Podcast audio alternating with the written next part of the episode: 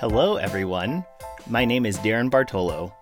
Welcome to the Love Letters to Trump podcast, a 15 part series where we explore the amazing global change the Trump presidency has inspired.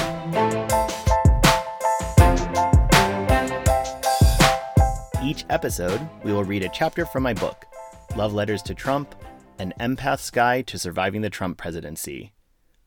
Today, we will be reading Chapter 2 The Letter I Wrote Our Angry Little Guy when he further escalated his attacks on major news outlets in the US, calling them the enemy of the American people. He is so, so good at dictatorial rhetoric.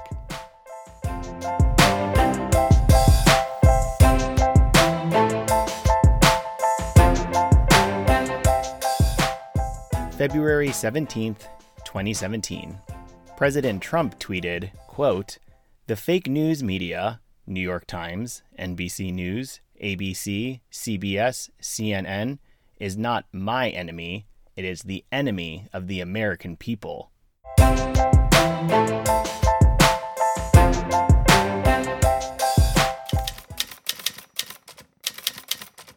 Dear President Trump, you just tweeted that the fake news media, New York Times, NBC, ABC, CBS, and CNN, are enemies of the American people.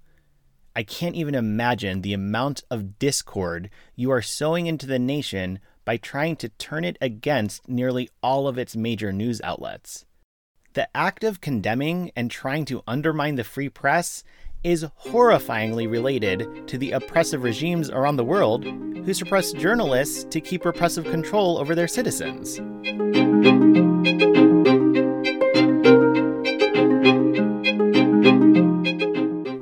Are doing a great job revealing the shocking amount of Americans who are willing to support a leader with behaviors related more to a dictator than a democratic leader. Since dictators usually start their tyrannical rule supported by people that are feeling ultimately neglected and hopeless, you are helping to show us that there are actually a lot of citizens that feel neglected and hopeless.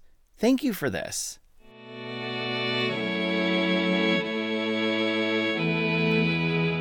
Because you have so many millions of Americans willing to support you threatening the actual framework of our freedom, I now truly understand just how neglected your voters feel. If I choose to act in anger toward your supporters, I will only provoke their anger. By provoking their anger, I will only push them further away from feelings of safety. And every person needs and deserves to feel safe.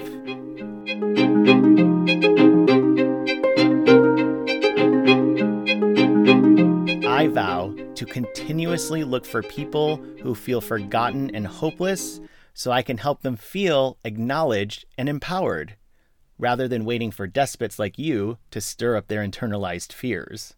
Wow, the depth of your inspiration never ceases to amaze me. I love you.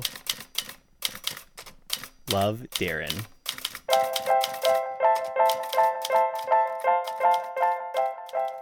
Thanks for joining me for the second chapter in my book, Love Letters to Trump.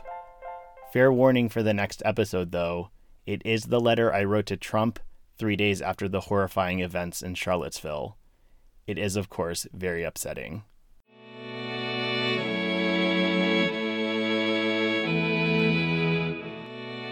If you're interested in purchasing the book, just go to my website, darrenbartolo.com, for ordering information.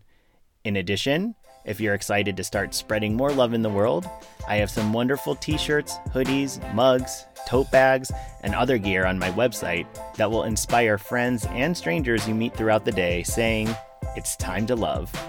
You can also catch me on Instagram at Transform with Darren, Facebook, Darren Bartolo, or email with questions or comments, transformwithdarren at gmail.com. As much as I love Trump, I love you more. And together, I know we can move this world towards love. Take care.